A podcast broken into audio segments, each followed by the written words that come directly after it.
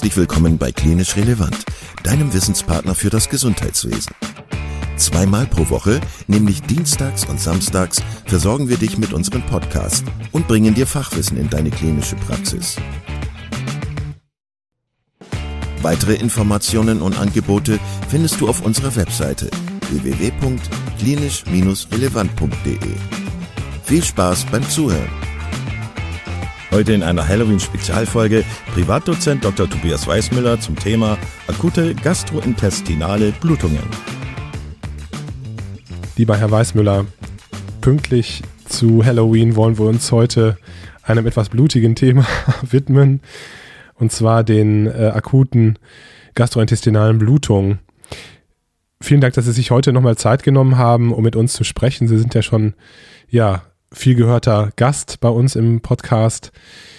Hm, wollen wir direkt einsteigen mit der Frage, wie sich denn ja, akute Blutungen, über die wir ja heute sprechen wollen, sage ich jetzt mal in der klinischen Präsentation, unterscheiden von den chronischen gastrointestinalen Blutungen?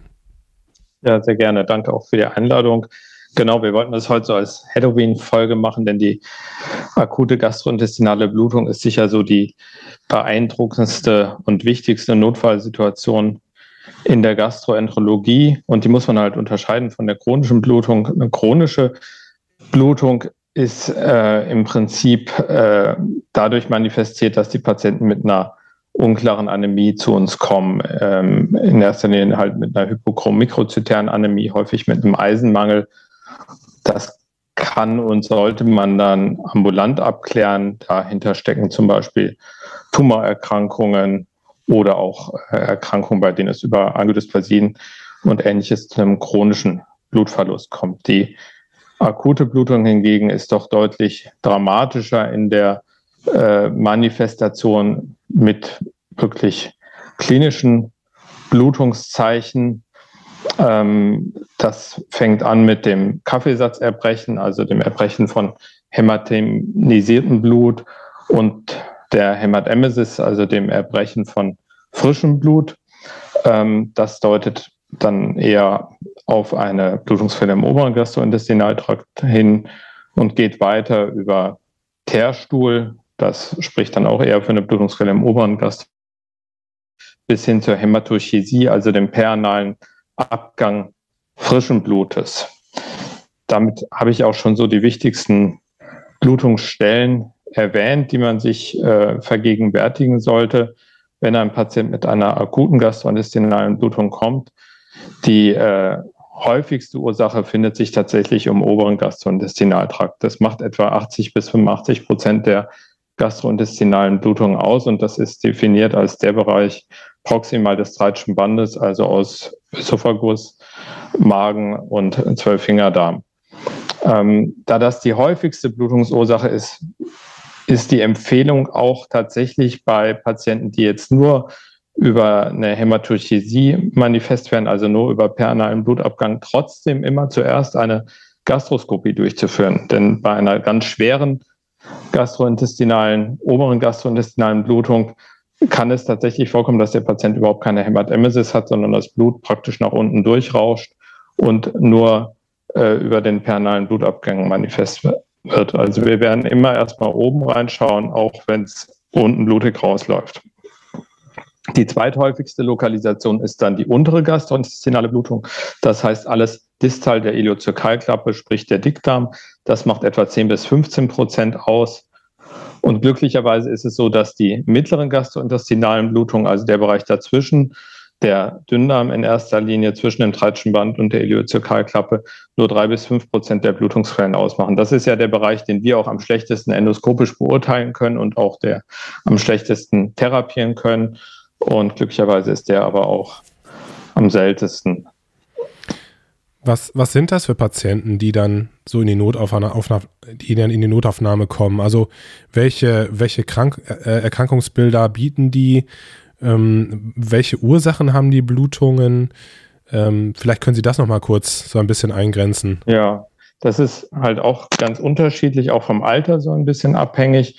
Ähm, generell häufige Blutungsursachen sind vor allem die Ulkuserkrankungen, also Zwölffingerdarmgeschwür und das Magengeschwür, die Varizenerkrankungen, also Esophagusvarizen in erster Linie, aber auch mal Magenvarizen oder Dünndarmvarizen. Bei äh, den Esophagusvarizen denken wir in erster Linie, wenn auch nicht ausschließlich natürlich an Patienten mit einer Leberzirrhose äh, und entsprechenden portalen Hypertonus. Ähm, und eine weitere häufige Ursache, gerade bei Alkoholikern, ist auch das Mallory-Weiss-Syndrom. Das kann sich ganz ähnlich wie die Varizenblutung äh, darstellen, nämlich mit Bluterbrechen. Allerdings äh, ist das deutlich weniger gefährlich als die Varizenblutung. Dabei kommt es nur zu einem kleinen Einriss der Ösophagusschleimhaut, während bei der Varizenblutung eben ein großlumiges Gefäß blutet. Also Ulkuserkrankungen, Ösophagus, Varizen, weiß, das ist das häufige. Etwas seltener sind dann insgesamt Magenerosionen, die Refluxösophagitis, gerade auch bei älteren Patienten, äh, die bettlägerig sind. Äh, das sehen wir das nicht selten. Ähm, dass es eben Zurückfluss von Magensäure in den Ösophagus kommt und das führt dann zu einer chronischen Entzündung, die gerne auch mal blutet. Tumorblutungen sind äh, auch keine seltene Ursache, dass sich eine Tumorerkrankung äh, primär über eine Blutung manifestiert. Ähm, seltener wird es dann mit den Angiodysplasien, also so Gefäßfehlbildungen im gesamten Gastrointestinaltrakt, die eher schon dann in Richtung chronische Blutung gehen. Und eine ganz gemeine Ursache ist das sogenannte Ulcus foie. Das ist ein Ulkus ohne wirkliches Ulkus, also ein letztendlich arrodiertes submuköses Gefäß, was man eigentlich nur dann sieht, wenn es blutet. Und das führt uns immer vor große Schwierigkeiten, denn wenn die Patienten gespiegelt werden, dann hört die Blutung meistens schon auf und wir finden das äh, nur unter Schwierigkeiten, wenn wir gerade dann spiegeln, wenn es auch aktiv blutet. Und dann gibt es noch ganz seltene Ursachen, ähm, wie zum Beispiel, aber dramatische Ursachen, wie zum Beispiel die aortoenterische Fistel. Äh, das ist immer so die Horrorgeschichte, die jeder Gastroenterologe mal erzählt, wenn er so einen Patienten hatte. Also tatsächlich eine Fistel aus der Aorta direkt in den Gastrointestinaltrakt. Das führt natürlich zu massiven Blutungen und geht mit einer hohen Letalität einher. Aber auch die findet man halt nur dann, wenn sie gerade blutet, während man reinguckt. Was ist schwierig macht. Ähm, das wären so ein paar Beispiele, aber Sie sehen schon, das ist im Prinzip ein extrem breites Spektrum äh, und man sollte natürlich sich schon die häufigen äh, von Blutungsquellen vor Augen halten und nicht gleich auf die seltenen abzielen. Und dann hatte ich ja gesagt, das Alter spielt eine Rolle. Auch da ist es so, dass die älteren Patienten eher zu den Blutungen im unteren Gastrointestinaltrakt neigen, vor allem die Divertikelblutung, aber auch Angiodysplasien und Tumore. Und bei den jüngeren Patienten, da spielen äh, dann eher Blutungsquellen im oberen Gastrointestinaltrakt eine Rolle, ähm, wie gesagt, vor allem die Ulkuserkrankungen. Sie haben gerade gesagt, die akuten gastrointestinalen Blutungen, das sind echte Notfälle.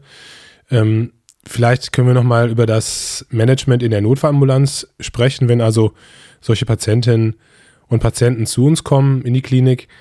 Hm, Sie hatten auch vorhin schon davon gesprochen, dass es eben äh, das, das Frischbluterbrechen und die peranalen Frischblutabgänge gibt.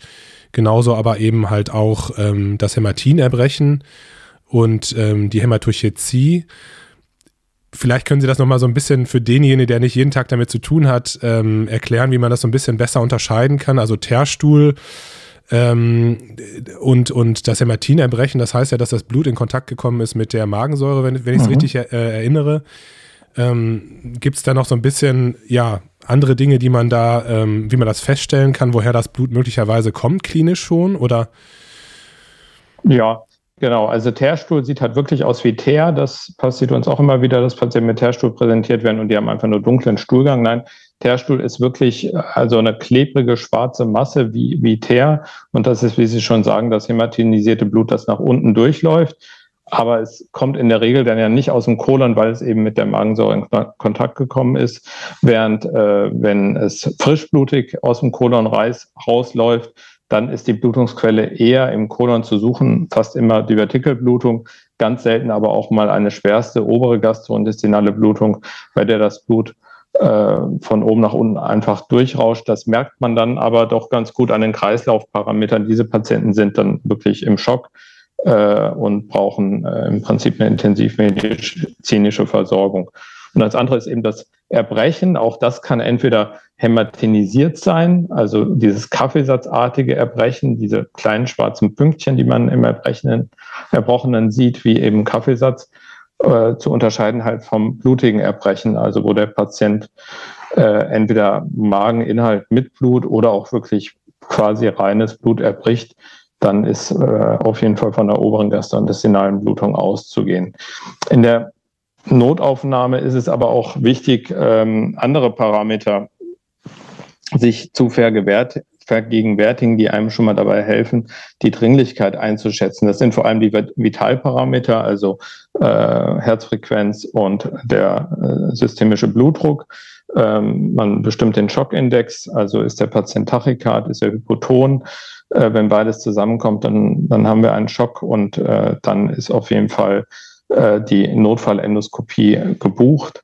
Äh, weitere Begleitsymptome wie zum Beispiel eine Synkope, wie Vigilanzminderung, äh, wie eine orthostatische Dysregulation geben Hinweise darauf, dass es sich um eine kreislaufinstabile Situation handelt.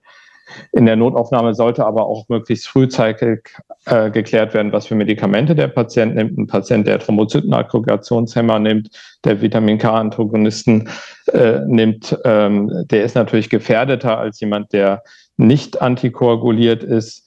Man sollte nach Vorerkrankungen fragen, vor allem die Frage nach der Leberzirrhose ist hier wichtig. Ähm, die Patienten haben natürlich eine relativ hohe Wahrscheinlichkeit, dass sie eine Varizenblutung haben. Äh, Frage nach Vorerkrankungen, lag schon mal ein Magen-Ulkus oder Zwölffingerdarmgeschwür vor? Äh, haben in der Vergangenheit schon gastrointestinale Blutungen stattgefunden? Gab es Voroperationen am Gastrointestinaltrakt? Gibt es bekannte Tumorerkrankungen? All das sollte man fragen.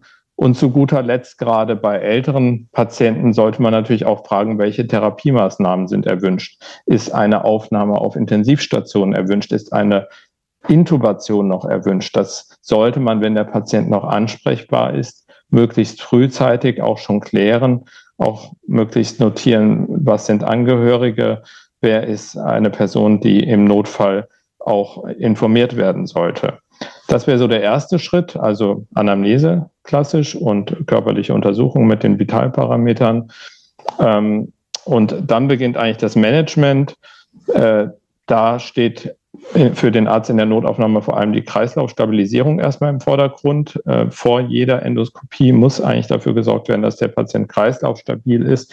Das fängt an mit dem Volumenersatz von mittels kristalloider Lösung, äh, je nachdem aber auch schon äh, mit äh, ähm, entsprechenden Plasmaexpandern oder auch Erythrozytenkonzentrate. Da gilt äh, die bekannte Regel, dass der HB-Wert etwa zwischen 7 und 9 stabilisiert werden soll. Bei einem HB über 10 macht es eigentlich keinen Sinn, Erythrozytenkonzentrate zu geben, außer wir haben klinisch aufgrund der großen Mengen an Blut, die äh, erbrochen werden, beispielsweise den Eindruck, dass der HB einfach noch nicht reagiert hat. Äh, dann kann man natürlich im Ausnahmefall auch mal bei höherem HB ähm, substituieren. Also das wäre im Prinzip die Kreislaufstabilisierung. Wenn die Volumentherapie nicht hilft, dann äh, natürlich auch Katecholamintherapie und ab Katecholamintherapie ist eigentlich auch dann das weitere Management auf der Intensivstation obligat. Das würde dann auch nicht mehr in der Notaufnahme erfolgen, sondern der Patient gehört dann auf eine Intensivstation, wenn er Katecholamine braucht. Und die letzte Frage, die geklärt werden muss, ist halt, brauchen wir eine Schutzintubation? Auch da sollte man nicht zu zögerlich sein. Die Patienten, die mit einer, gerade mit einer oberen gastrointestinalen Blutung haben, ein sehr hohes Risiko zu aspirieren im Rahmen der Notfallsituation. Und äh, dementsprechend sollte man, wenn äh, zumindest äh, wenn Vigilanzminderung vorliegt, wenn eine Enzephalopathie vorliegt, wenn der Patient bereits aspiriert hat, äh, eine Intubation erwägen. Das wären so schon mal die ersten Maßnahmen der Kreislaufstabilisierung und der Patientenstabilisierung. Darf ich ganz kurz dazwischen ja. fragen? Sie hatten ja gesagt, dass Sie das ähm, zumindest, was jetzt die EK-Gabe ähm, betrifft, auch natürlich abhängig von der, ähm, von der HB-Situation machen. Gibt es noch andere Laborwerte, auf die Sie Wert legen in der Notfallsituation, die uns vielleicht auch helfen können, die Dringlichkeit einzuschätzen? Also der HB ist sicher im Zusammenhang mit der klinischen Situation äh, das Entscheidende, wobei nicht jeder niedrige HB Notfallsituation bedeutet. Wenn jemand jetzt kreislaufstabil ist und ein HB von drei hat, dann hat er sicher eine chronische Blutung und keine akute. Aber ähm, wenn jemand halt kreislaufinstabil ist und eine Anämie hat, dann hilft uns das schon mal zu ent äh, entscheiden, ähm, wie schwer die Blutung ungefähr ist. Das Laktat kann bestimmt werden. Ähm, hilft äh, bedingt weiter, ist aber eigentlich kein Muss. Nein, äh, da ist es eher die klinische Einschätzung, die eine Rolle spielt ähm, und eben ähm, der HB. Was man noch kennen sollte, wären die Gerinnungssituationen. Äh, die kann man aber auch schlecht akut äh, korrigieren. Ähm, wir haben halt viele Patienten, die äh, antikoaguliert sind aufgrund kardialer oder auch neurologischer Erkrankungen. Ähm, man muss da immer abwägen, inwiefern äh, eine Antagonisierung Sinn macht oder inwiefern doch das Thromboembolie-Risiko entsprechend steigt. Äh, akut werden wir die Situation selten ändern können. Äh, bei einem sehr instabilen Patienten kann man, wie gesagt, über die Gabe von PPSB oder natürlich von äh, Vitamin K bei Makoma-Patienten nachdenken. Mhm. Und dann wäre der nächste Schritt bei einem ähm, Patienten, den man jetzt auch wieder stabilisiert hat vom Kreislauf her, dass man dann eine Endoskopie durchführen würde. Ja, was noch wichtig ist, ist einzuschätzen, liegt äh, eher eine Varizenblutung vor. Das ist eigentlich, da spaltet sich sozusagen der Entscheidungsbaum oder der Therapiealgorithmus so ein bisschen auf. Äh, liegt eine Varizenblutung vor oder liegt eine nicht variköse Blutung vor? Ähm, bei allen schweren gastrointestinalen Blutungen sollte noch vor Endoskopie einmal Erythromycin gegeben werden. Erythromycin kennen die meisten als Antibiotikum. Das ist aber auch gleichzeitig das potenteste Medikament, um eine schnelle Magenentleerung zu, äh, zu induzieren. Und äh, vor der Notfallendoskopie ist es halt wichtig, damit wir sehen, dass der Magen leer ist. Und deswegen kriegen alle einmal 250 Milligramm Erythromycin. Und bei denen, bei denen wir eher von einer nicht varikösen Blutung ausgehen, würde man auf jeden Fall auf Verdacht hin schon einen Protonenpumpenhemmer intravenös geben, also beispielsweise 80 Milligramm Pantoprazol. Ähm, bei der Varizenblutung hingegen, also wenn ich einen Patienten habe, der bekannte Ösophagusvarizen hat oder der eine bekannte Leberzirrhose hat, da sollte man medikamentös den portalen Hypertonus senken und das funktioniert mit einem ähm, Vasokonstriktor. In erster Linie in Deutschland ist das das Terlipressin. Das ist das Notfallmedikament, was wirklich auch äh, sicher ein Gamechanger in der äh, Therapie der Varizenblutung war. Seitdem es das gibt, sehen wir häufig gar nicht mehr eine akute Variz, also sehen wir die Blutung gar nicht mehr aktiv bluten, wenn wir zur Endoskopie kommen, weil das sehr effektiv den portalen Hypertonus hemmt. Ähm, das gibt man als Bolus und dann entweder weiter über äh, einen Infosomaten oder äh, alle paar Stunden fraktioniert als Bolus. Und ähm, was man auch noch machen sollte, ist immer ein Antibiotikum äh, geben, um eben dieses Infektions- und Pneumonierisiko durch eine Aspiration gleich prophylaktisch schon mit anzugehen. Okay, und dann werden die Patienten ja meistens auch, wenn sie instabil sind und auf Intensivstationen ähm, verbracht worden sind, auch auf der Intensivstation schon endoskopiert oder wie ist das Handling bei Ihnen in der, in der Klinik? Kommen die ja. dann noch in die Endoskopie oder? Genau, das hängt auch wiederum von der Stabilität des Patienten ab. Wenn der äh, soweit stabil, kreislaufstabil ist, wenn er kein Risiko einer Aspiration hat, dann kann man ihn durchaus auch, wenn genügend Personal da ist, in der Endoskopie spiegeln, äh, je nach ähm, Eigenschaften der Klinik auch in der Notaufnahme, wenn dort mehr Personal vorhanden ist. Ähm, alle Patienten, die instabil sind oder die intubiert werden müssen, werden auf der Intensivstation gespiegelt. Dazu steht in allen äh, Endoskopieeinheiten immer ein mobiler Turm zur Verfügung, mit dem man dann auf die Intensivstation geht und äh, mit dem man eigentlich die wichtigsten Notfallmaßnahmen auch durchführen kann.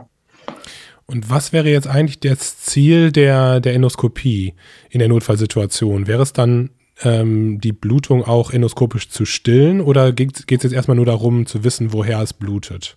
Ja, letztendlich beides. Also Notfallendoskopie hat im Prinzip genau diese beiden Ziele. Identifikation der Blutungsquelle und Therapie der Blutungsquelle, nachdem man sie identifiziert hat. Der erste Punkt nimmt meistens die meiste Zeit in Anspruch. Gerade bei einer massiven Blutung ist eben ähm, die Sicht deutlich erschwert, sodass man erst viel spülen muss, äh, altes Blut absaugen muss, Koagel entfernen muss, bis man dann die Blutungsquelle gefunden hat.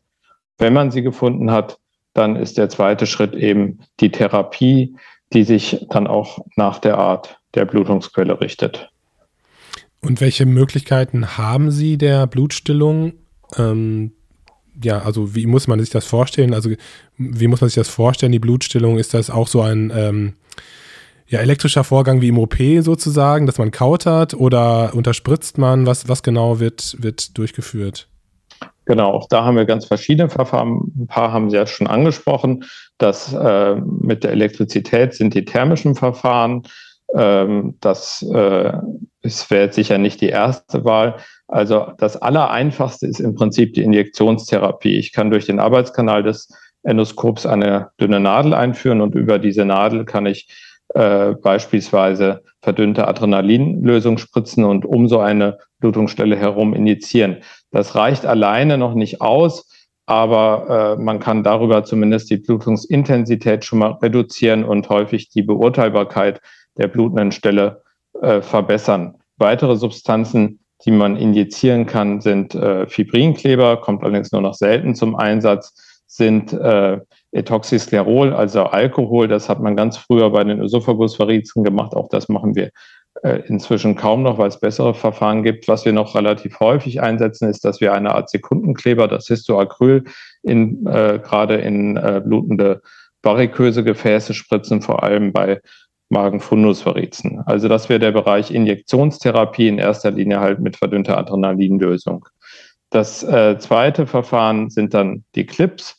Ähm, das sind kleine Metallclips, die ich ebenfalls über den Arbeitskanal einführe. Und damit kann ich sehr schön eine umschriebene Blutungsquelle, also zum Beispiel einen Gefäßstumpf, den ich äh, äh mir freilege, ähm, wenn ich äh, die Blutungsquelle identifiziert habe, ganz gezielt zuklippen und damit sehr äh, akkurat äh, die Blutungsquelle stillen. Ähm, die von Ihnen angesprochenen thermischen Verfahren, äh, in erster Linie die Argon-Plasma-Koagulation, kommt vor allem für Angiodysplasien in Frage oder auch bei diffusen Tumorblutungen. Das funktioniert so, dass eine äh, Sonde eingeführt wird über den Arbeitskanal, über den Argongas abgegeben wird. Das Argongas wird elektrisch angeregt, das erhitzt sich dann und führt zu einer sehr oberflächlichen Thermokoagulation mit relativ geringem Risiko einer tieferen Perforation, äh, so dass das eigentlich sehr gut geeignet ist, um, um so oberflächliche Blutung zu stillen. Ähm, dann bei den Clips äh, gab es äh, ähm, vor einigen Jahren noch eine Neuentwicklung, den Over-the-Scope-Clip. Ich hatte ja gesagt, die klassischen Clips werden durch den Arbeitskanal des Endoskops eingeführt und die sind so wenige Millimeter groß. Damit kann man kleine Gefäße stellen. Der Over-the-Scope-Clip ist etwa ein Zentimeter oder ein Tick größer und damit kann ich richtig große Blutungsstellen auch sehr, sehr effektiv behandeln. Dieser Clip hält Bomben fest und äh, das hilft dann in vielen Situationen weiter, die man früher kaum in den Griff bekommen hat. Und was äh, auch noch vor einigen Jahren hinzugekommen ist, sind so hämostatische Pulver oder Sprays oder auch Gele, die ich auf eine Blutungsquelle aufsprühe oder aufträufele. Und äh, das ist gerade auch bei so diffusen Blutungen sehr effektiv, ähm, insbesondere wenn ich es nicht genau sehe, wo es herkommt, kann ich einmal dieses Pulver erstmal drüber sprühen und somit die Blutungssituation etwas stabilisieren und äh, dann eventuell noch gezieltere Maßnahmen. Das ist alles für die nicht varikösen Blutungen. Bei den äh, Varizenblutungen, da kommt in erster Linie bei Ösophagusvarizen die Gummibandligatur zum Einsatz. Ähm, dabei sauge ich in so eine kleine Kappe die, diese, dieses dicke variköse Gefäß ein, das geblutet hat und ähm, setzt dann über dieses Gefäß ein kleines Gummiband. Ähm, das ist so fünf Millimeter etwa im Durchmesser. Und äh, das führt dazu, dass die Varize abgebunden wird. Und äh, das ist eigentlich das effektivste Therapieverfahren für die Ösophagus-Varizenblutung. Ähm, wenn das nicht hilft, dann hatte ich ja schon erwähnt, die Injektion von Alkohol oder von Histoacryl Und wenn das auch nicht hilft, dann kann man auch einen Metallstand einsetzen, der die Varize zusammenpresst, also der praktisch immer so verwusst zu liegen kommt und die Varizen gegen die Wand presst und äh, damit äh, die äh, Blutung unmittelbar stillt. Ähm, die äh, früher verwendete Senkstarken Blakemore-Sonde ist leider nicht mehr erhältlich.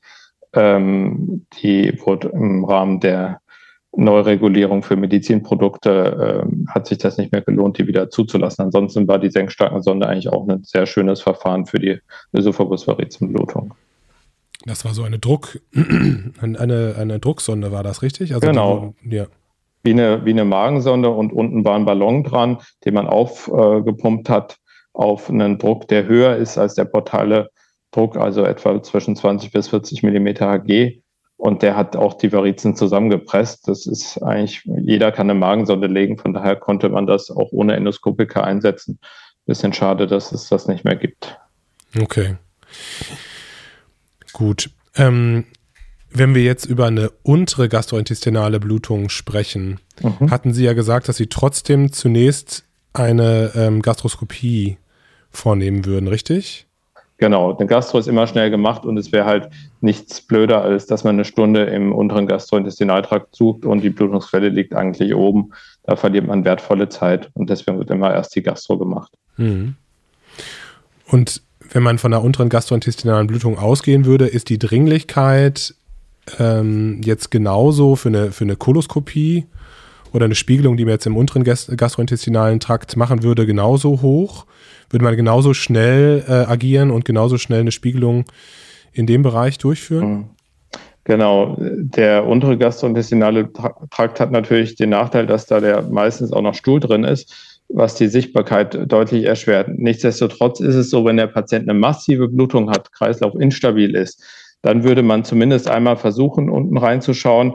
Häufig ist Blut auch, äh, hat eine gewisse abführende Wirkung, so dass es gar nicht mehr so dreckig ist. Und man muss dann wohl oder übel auch mal eine Menge spülen und, und versuchen, den Stuhl rauszuspülen, äh, wenn ich wirklich vermute, dass da äh, die aktive Blutung gerade ist und der Patient ist eben kreislaufinstabil.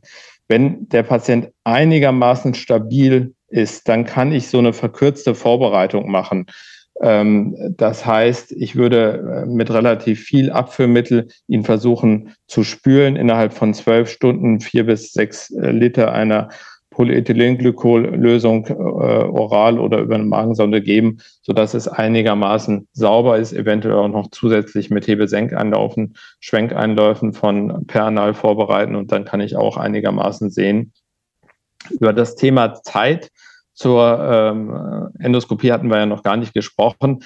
Da ist es ja auch so, dass eigentlich nur die kreislaufinstabilen Patienten die Notfallendoskopie innerhalb von zwölf Stunden benötigen. Bei den meisten hat man 24 Stunden Zeit und das reicht dann im Falle der unteren gastrointestinalen Blutung auch für die Vorbereitung. Und ein Patient, der komplett stabil ist, da haben wir laut unserer Leitlinie sogar äh, bis zu 72 Stunden Zeit, die Notfallendoskopie ähm, durchzuführen. Aha, okay. Das heißt, es ist gar nicht so, dass der Patient sozusagen direkt aus der Notfallambulanz äh, gespiegelt werden muss unter den meisten. Das ähm, ist nur beim Kreislauf instabilen Patienten der Fall, okay, genau. Okay. Gut.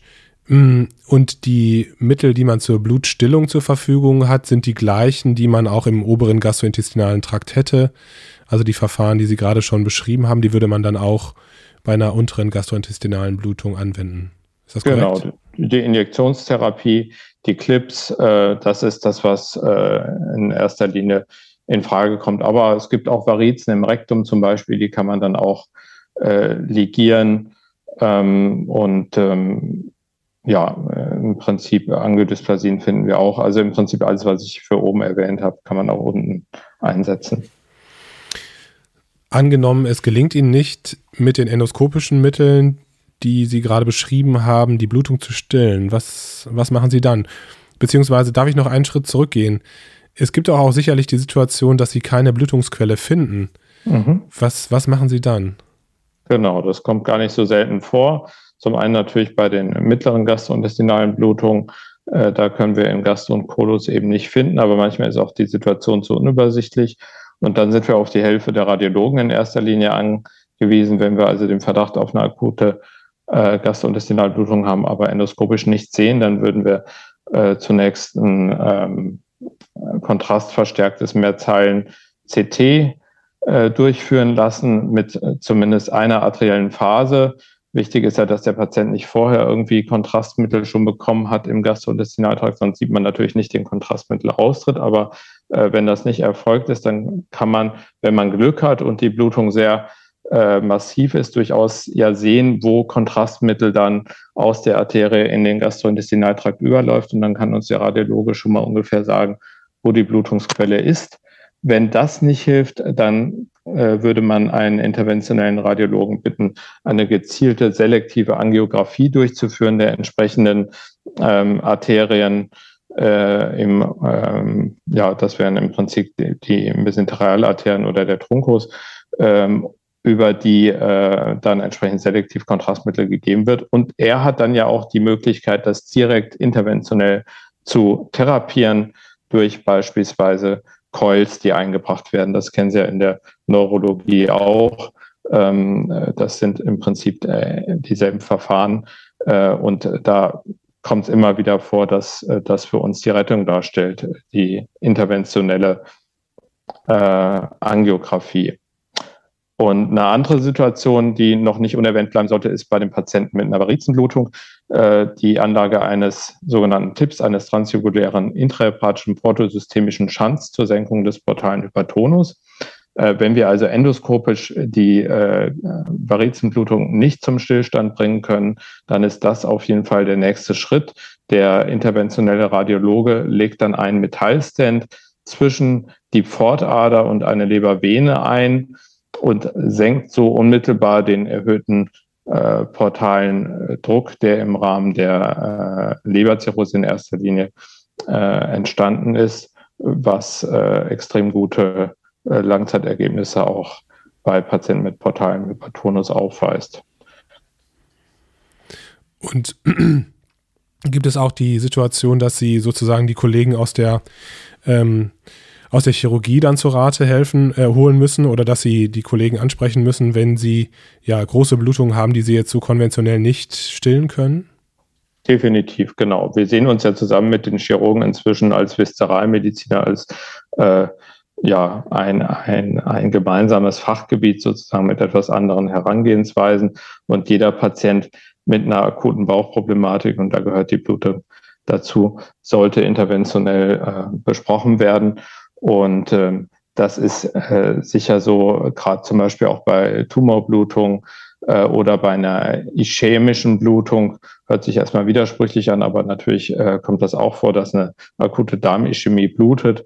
Äh, da ist der äh, Chirurg dann gefragt, ähm, es ist im Prinzip so ein Step-up-Approach. Also in, ähm, die erste Maßnahme, die Endoskopie, wenn das nicht hilft, dann der interventionelle Radiologe. Und wenn es da, wenn man damit auch nicht weiterkommt, dann auf jeden Fall auch der Chirurg. Mhm. Die Indikation zur ähm, intensivmedizinischen Behandlung hatten Sie schon genannt. Es ist letztlich abhängig davon, ob der Patient kreislaufinstabil ist und ähm, Katecholamine braucht.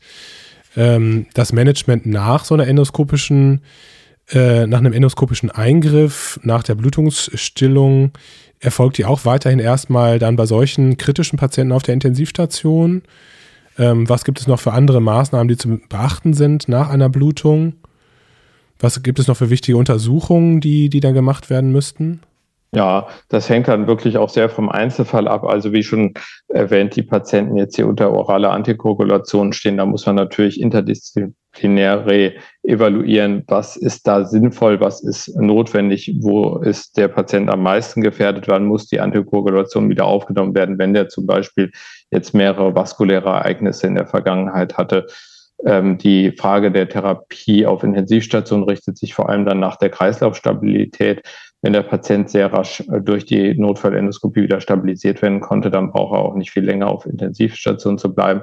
Häufig ist es aber so, dass es im Rahmen der Notfallsituation dann beispielsweise zu einer Aspirationspneumonie gekommen ist, der Patient dann erst eine Zeit lang braucht, bis er äh, wieder äh, vom Respirator entwöhnt werden kann.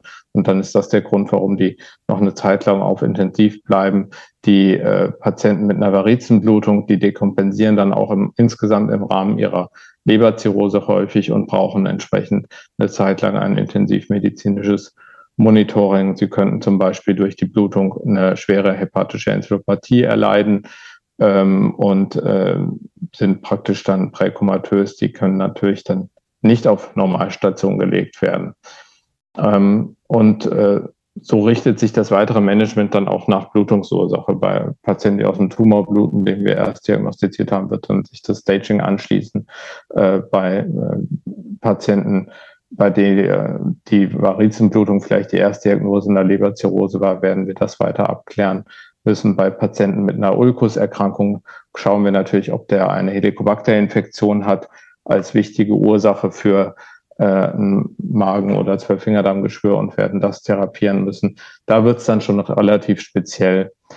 Mir ging es jetzt heute vor allem auch darum, einfach dieses Management auf, auf der Notaufnahme etwas anzusprechen. Die Unterscheidung äh, Varizenblutung und Nicht-Varizenblutung im primären Management, die Kreislaufstabilisierung, die Überlegung einer frühzeitigen Aufnahme auf Intensiv oder äh, die frühzeitige Intubation. Das ist im Prinzip das, was die äh, Kollegen, äh, die den Patienten ärztlich oder pflegerisch äh, in, in Notaufnahmen betreuen, früh wissen sollten und eben auch äh, die frühzeitige Information des äh, Kollegen oder der Kollegin, die Endoskopiedienst haben, äh, um dann gemeinsam zu entscheiden, wie schnell müssen wir uns den Patienten jeweils anschauen.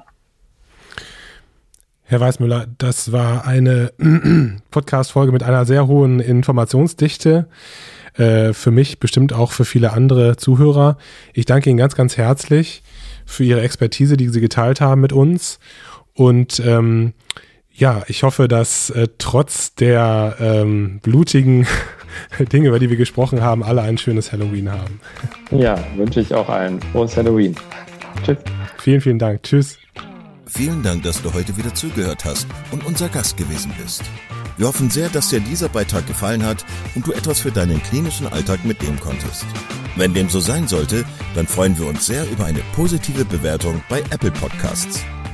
Falls du Lust hast mitzumachen und es einen Themenbereich gibt, in dem du dich besonders gut auskennst, dann melde dich doch gerne unter kontakt@klinisch-relevant.de. Gleiches gilt, wenn du Themenvorschläge oder konstruktive Kritik für uns hast. An dieser Stelle auch der Hinweis auf unseren Newsletter, den du unter www.klinisch-relevant.de abonnieren kannst und der dich immer auf dem Laufenden hält. Wenn du dich für unseren Newsletter einträgst, bekommst du einen 5-Euro-Gutschein, mit dem du in unserer Fortbildungsakademie einkaufen kannst. Wir wünschen dir jetzt bis zum nächsten Mal eine gute Zeit und freuen uns, wenn du bald wieder einschaltest. Pass auf dich auf, bleib gesund. Bis zum nächsten Mal. Ciao.